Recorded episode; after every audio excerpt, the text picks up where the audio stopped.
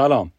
من کامران نیرو هستم و در این قسمت از پادکست جغد مینروا می‌خوایم درباره بزرگترین کشتار و خودکشی دست جمعی در ایالات متحده امریکا قبل از حملات 11 سپتامبر که به خودکشی جونز تاون معروف هست کنجکاوی کنیم.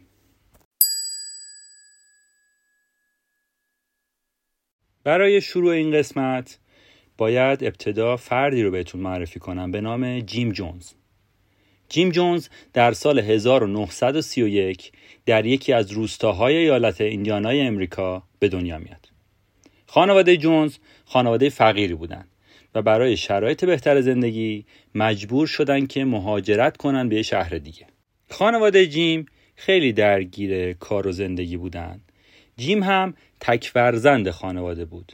به خاطر همین توسط همسایه ها در کودکی به کلیسا برده می شده می بردنش کلیسا.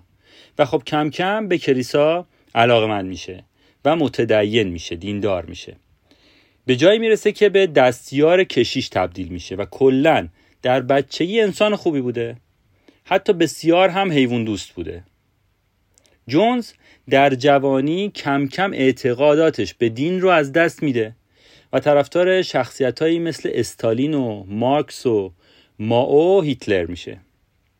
و کم کم به یک کمونیست تبدیل میشه. و از سال 1951 در جلسات حزب کمونیست شرکت می‌کنه. بعد از اینکه با کمونیست آشنا میشه از بچگی هم که با مسیحیت آشنایی داشته این دوتا رو با هم ترکیب می‌کنه و یک فرقه جدید به وجود میاره به نام معبد مردمی یا معبد خلق. و اولین کلیساش رو هم در ایندیاناپولیس برپا می‌کنه. اسمش رو هم می‌ذاره معبد مردم. و اسم ایدئولوژیش رو هم گذاشته بوده سوسیالیسم مبلغانه یعنی نصف مارکسیسم کمونیسم و نصف هم مذهب. جونز بعدش یک برنامه تلویزیونی راه میندازه و میگه که می‌تونه هر بیماری رو شفا بده. و خب همینجاست که به یک ستاره تلویزیونی هم تبدیل میشه. مثلا در هر جلسه ای که به صورت عمومی برگزار می‌کرده جمعیتی حدود 110 هزار نفر شرکت می‌کنن که رقم بسیار خیره کننده ایه. جونز با صحبتهاش حتی کشیش ها رو هم تحت تاثیر قرار می‌داده و حتی کشیش ها هم به معبد مردم میپیوستند. جونز کارهای خیرخواهانه هم انجام می‌داده که مثلا به فقرا سرپناه و غذا می‌داده و خب این کارهای خیرخانه به صورت مستقیم توسط خودش و همسرش رهبری می شدن. با این کارهای خیرخانه جلوش رو به صورت یک انسان خوب به عموم نشون میده. الان داریم درباره سال 1960 صحبت می‌کنیم. یعنی این کارها در حدود سال 1960 توسط جونز انجام می شده جونز یک سری پیشگویی هم انجام میده و مثلا میگه که در سال 1967 جهان درگیر یک جنگ هسته‌ای میشه و میگه که به دلیل همین جنگ هسته‌ایه که ما باید معبدمون رو که در ایندیاناپولیس هست تغییر بدیم. یعنی هواداراشو میترسونه که قرار یک جنگ هسته‌ای در سال 1967 اتفاق بیفته. پس بیاین جابجا بشیم. و ببریمش مثلا به سان فرانسیسکو. در همون سالها جونز در معبدش آموزه های مسیحیت رو حذف می‌کنه و آموزه های کمونیستی و مارکسیستی رو گسترش میده. و خودش و فرقش تبدیل میشن به یک منتقد آمریکا و آموزه های آمریکایی. جونز اعلام می‌کنه که مسیحیت حقیقی مسیحیت کمونیستیه و اعلام می‌کنه که مسیح حقیقی آقای مارکس بوده و نه حضرت مسیح. و در نهایت میگه که مسیحیت واقعی همون کمونیست بودنه. در اون سالا اعضای معبد حدود سه هزار نفر می شدن که عمدتا هم سیاها و فقرا بودن. جونز اعتقاد داشت که اعضای معبد نباید با هم رابطه جنسی داشته باشند و می‌گفت که لزومی نداره که خودتون بچه دار بشید. و اگر بچه می‌خواید برید و یه بچه یتیم رو به سرپرستی بگیرید. جونز و همسرش یازده بچه رو به سرپرستی گرفته بودند که پنج تاشون اهل کشور کره بودن و بقیهشون هم یا سیاه پوست بودن یا غیر آمریکایی. همونطور که گفتم بیشتر فرقه جونز رو سیاپوستا تشکیل می‌دادن. یعنی حدود 80 درصد از فرقه جونز رو سیاپوستان تشکیل می‌دادن. در سال 1972 معبد مردم حدود 5000 مبلغ فقط داشت و طرفدارای جیم جونز حدود 200 هزار نفر می شدن تو موقع در هر جلسه سخنرانی آقای جونز حدود سه هزار نفر فقط از نزدیک سخنرانیاشو گوش می‌دادن. در همین سال هم یک سری مقالاتی منتشر میشه که میگه جونز می‌تونه بیماری های صعب العلاج رو هم شفا بده. در همین سال یعنی در سال 1972 یک سری از افراد رد بالای معبد مردم از معبد جدا میشن و شروع می‌کنن به تعریف یک سری داستان برای روزنامه ها و میگن که جونز در معبد یک فضای ترسناک به وجود آورده و افراد رو داره کنترل می‌کنه و یک سری موارد هم از تجاوز جونز به اعضای فرقه رو فاش می‌کنن و حتی میگن که جونز به یک سری از افراد تجاوز می‌کنه و بعدش بهشون دستور خودکشی میده و در عین ناباوری اون افراد هم به حرفش گوش می‌کنن و خودشونو می‌کشن. در سال 1973 یعنی یک سال بعد جونز به دلیل تجاوز به یک مرد دستگیر میشه. در صورتی که قبلا هم گفتیم که جونز گفته بود که افراد نباید رابطه جنسی با هیچ فردی داشته باشن. حتی مردا با زنان خودشون هم نباید رابطه جنسی داشته باشن. حالا چطور ممکنه که خود جونز با یک مرد رابطه داشته باشه؟ ولی خب جونز از این قضیه قصر در میره. ولی چون ماه در نهایت پشت ابر نمیمونه به افراد حزب ثابت میشه که واقعا جونز به یک مرد تجاوز کرده بوده و تمایلات همجنس گرایانه داره. ولی خب گفتم که جونز از این قضیه قصر در میره. میگذره جونز در سال 1975 در انتخابات محلی شهر سان فرانسیسکو شرکت می‌کنه و کاندید میشه. حتی برنده هم میشه و وارد شورای شهر سان فرانسیسکو میشه و به یک فرد سیاسی تبدیل میشه. در همین زمان هست که معبد مردمی مورد حمایت سیاستمدارهای شهر قرار می‌گیره. چون دیگه آقای جونز دوست شده بوده با اونا. در این سال دیگه جونز خیلی معروف میشه و با مقامات مهمی شروع به دیدار می‌کنه. مثلا با معاون و همسر جیمی کارتر رئیس جمهور امریکا. با این حال پلیس خیلی روی رفتار آدمای معبد تو اون دور زوم می‌کنه. چون جرمای خیلی زیادی مثل کلاهبرداری و جعل سند و تجاوز داشته از داخل معبد به پلیس گزارش می شده. به همین دلیل حساسیت پلیس هر روز زیادتر می شده. البته فایده ای نداشته چون جونز نفوذ زیادی داشته و پلیس نمی‌تونسته در کار معبد دخالت خاصی کنه. با این وجود جونز احساس خطر می‌کنه و میشینه با دستیاراش درباره نقل مکان معبد مشورت می‌کنه. که بعد از مشورت های طولانی یک کشوری در آمریکای جنوبی به نام گویان رو پیدا می‌کنن که شرایطش برای مهاجرت خیلی خوب بوده. در سال 1974 دستیارهای جونز یک زمین به ابعاد 15 هزار متر اجاره می‌کنن که نه آب داشته و نه خاک حاصل خیزی و هیچی. ولی خب اونو تحت عنوان یک پروژه کشاورزی اجاره می‌کنن که نزدیک به مرز ونزوئلاست از همون سال تا سال 1977 حدود 50 نفر فقط تو این مزرعه زندگی می‌کردن. اسمش رو هم گذاشته بودن جونز تاون یا شهر جونز. خود گویان یک کشور سوسیالیستی بوده که زبان مردم کشورشون هم هندی و انگلیسی بوده. در سال 1977 خانم مارسی همسر جونز.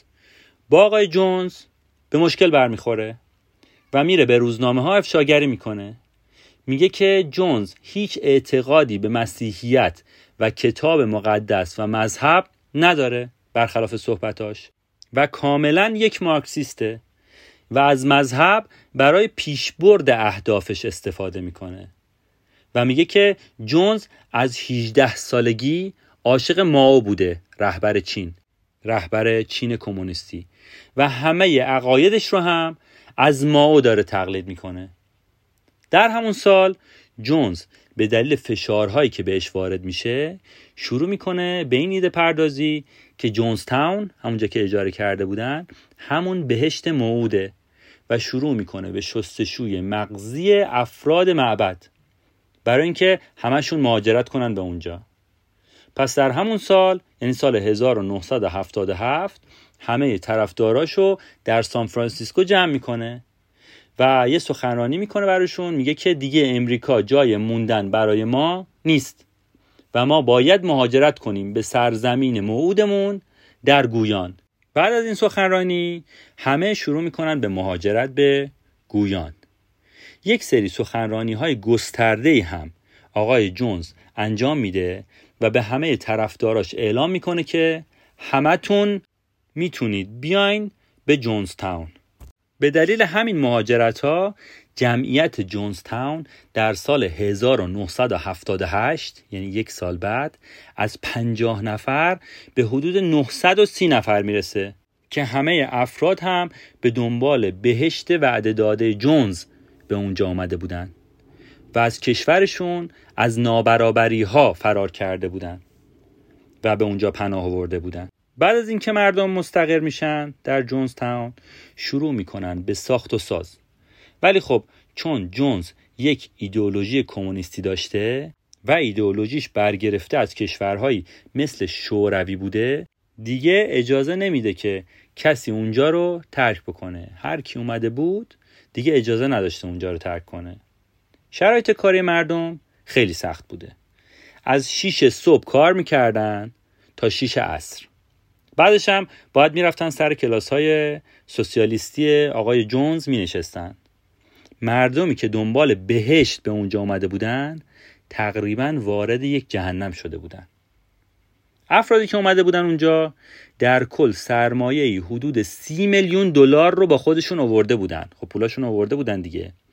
ولی در خونهای اشتراکی که با برگای نخل از هم جدا شده بودن زندگی می‌کردن و غذای به درد بخوری هم نداشتن که بخورن. یعنی کیفیت زندگی بسیار پایین. خود جونز هم شرایط خیلی خاصی نداشته. یعنی خیلی اعیونی زندگی نمی‌کرده. اونم مثل بقیه مردم توی همون خونه های اشتراکی زندگی می‌کرده. ولی خب شرایطش یه خورده بهتر بوده. مثلا توی اتاقش با تعداد نفرات کمتری زندگی می‌کرده. در سال 1978 دیگه وضعیت در جونستان داشته خیلی خراب می شده به صورتی که نیمی از افراد مشکلات جسمانی پیدا کرده بودند. خیلیا تو این زمان سعی می‌کنن که از شهر فرار کنن از جونستان. ولی افرادی که فرار می‌کردن در صورت دستگیری مورد تنبیهات خیلی شدیدی قرار می‌گرفتن. مثلا یکی از تنبیهات این بوده که فرد رو درون یه تابوت مینداختن و درش رو میبستن. و اون فرد مجبور بوده که چند روز درون تابوت بمونه بدون غذا و آب. در این دوران چون آقای جونز خیلی ادای دموکراسی رو هم در می آورده یک سری نظرسنجی هم انجام میده داخل جونز تاون که مثلا اگر یک نیروی نظامی خارجی به شهرمون حمله کنه ما چه واکنشی نشون بدیم بهترین واکنش هست؟ یعنی اگه یکی بهمون حمله کرد چیکار کنیم؟ و همیشه یک گزینه خیلی رأی می آورده. اون هم گزینه خودکشی بوده خودکشی دست جمعی. در همین سال یک سری از خانواده های افرادی که به جونز تاون رفته بودن نگرانشون بودن. چون خبری از اونجا به گوششون نمی رسید با نامنگاری های زیادی خانواده ها دولت رو مجبور می‌کنن که یک هیئت نظارت به اونجا بفرستن. دولت هم بعد از مدتی قبول می‌کنه. و در اواخر سال 1978 این هیئت نظارت وارد جونز تاون میشه. هیئت نظارت در حین نظارت می‌بینن که خب هیچ مشکلی وجود نداشته همه خوشحال و راضیان احتمالا قبل از اینکه این هیئت بخواد بیاد اینا توجیه شده بودن و گفته بودن که صداتون در نیاد. خلاصه این هیئت نظارت می‌بینن که هیچ مشکلی وجود نداره و همه خوشحالن. ولی در همون حین یک نامه ای به دست رئیس هیئت نظارت می‌رسه که توش نوشته شده بود که به ما کمک کنید تا از جونز تاون فرار کنیم. این خبر که به گوش جونز می‌رسه به شدت عصبانی میشه. ولی خب با یه سری رایزنی که رئیس هیئت نظارت انجام میده جونز رو مجبور می‌کنه که حدود 16 نفر رو با خودش از شهر ببره. میگه آقا شما این همه طرفدار داری؟ این 16 نفر ناراضیان اینا رو بدین ما با خودمون ببریمشون. و خب جونز هم آخرش دیگه قبول می‌کنه که ببرنشون. فردای اون روز همه هیئت نظارت به همراه اون 16 نفر حرکت می‌کنن به سمت فرودگاه و جونستاون رو ترک می‌کنن تا اینکه سوارشن و برن آمریکا. ولی در مسیر در مسیر فرودگاه نیروهای مسلح وابسته به جونز با دستور مستقیم جونز جلوشون رو می‌گیرن و همه رو به رگبار میبندن. همهشون رو می‌کشن. جونز به دلیل اینکه فکر می‌کرد که بر علیهش خیانت کردن این 16 نفر دستور کشتن همهشون رو میده. در اینجا دیگه آقای جونز تمام خط قرمزها رو رد کرده بوده. بالغ بر سی نفر با دستور مستقیم جونز کشته شده بودن دیگه چیزی برای از دست دادن نداشته. در عصر همون روز یکی از فجیع ترین اتفاقات تاریخ آمریکا اتفاق میافته. جونز همه اون 900 نفر ساکن جونز تاون رو جمع می‌کنه و براشون یک سخنرانی 44 دقیقه می‌کنه. که می‌تونید این سخنرانی رو در گوگل سرچ کنید و گوش بدید. یک جمله معروف رو میگه که اگر نمی‌گذارید در آرامش زندگی کنیم پس بگذارید که در آرامش بمیریم. و بعد از این سخنرانی دستور به خودکشی دست جمعی میده. اونها سیانور رو با شراب قاطی می‌کردن و بعد با گفتن جمله به یاری خداوند شراب حاوی سیانور رو سر میکشیدن و خودکشی می‌کردن. به خانوادهایی که بچه داشتن اول دستور داده می‌شد که به بچه هاشون سیانور بدن و بعد از مرگ بچه ها خودشون سیانور میخوردن. در نهایت یکی از فاجعه بارترین اتفاقات تا قبل از فاجعه 11 سپتامبر در تاریخ آمریکا رخ میده. 918 نفر که شامل 276 کودک بودند تحت تأثیر گفته های جونز دست به خودکشی می‌زنند. یک سری از افراد تصمیم می‌گیرن که خودکشی نکنن و فرار کنند. ولی اعضای گارد جونز همونهایی که اون 16 نفر و هیئت نظارت رو هم کشته بودن اجازه فرار نمی‌دادن و اونا رو میکشتن. در مجموع فقط 6 نفر می‌تونن زنده بمونن. که یا قایم شده بودن یا خودشون رو به مردن زده بودن. در انتهای این خودکشی دست جمعی خود جونز هم با شلیک گلوله خودکشی می‌کنه. در این زمان جیم جونز چهل و هفت سال داشته. کسی که یک سال قبل در سال 1977 برنده جایزه جهانی مارتین لوتر کینگ شده بود. یک سری عکس از این واقعه و از جونز وجود داره که عکس های مربوط به این قسمت رو می‌تونید در صفحه اینستاگرام پادکست جغد مینروا که لینکش در توضیحات این قسمت هست رو ببینید. امروز یه جمله زیبا شنیدم که می‌گفت اگر می‌خواهی در هر زمینه خوب باشی باید قبول کنی که در همون زمینه برای مدت طولانی خیلی بد باشی. و خب همین جمله باعث شد که بخوام همینجا از همتون تشکر کنم که دارید کم و کاستی های ما رو در تولید این پادکست تحمل می‌کنید. و خب این قول رو هم میدم که سعی کنیم بهتر باشیم.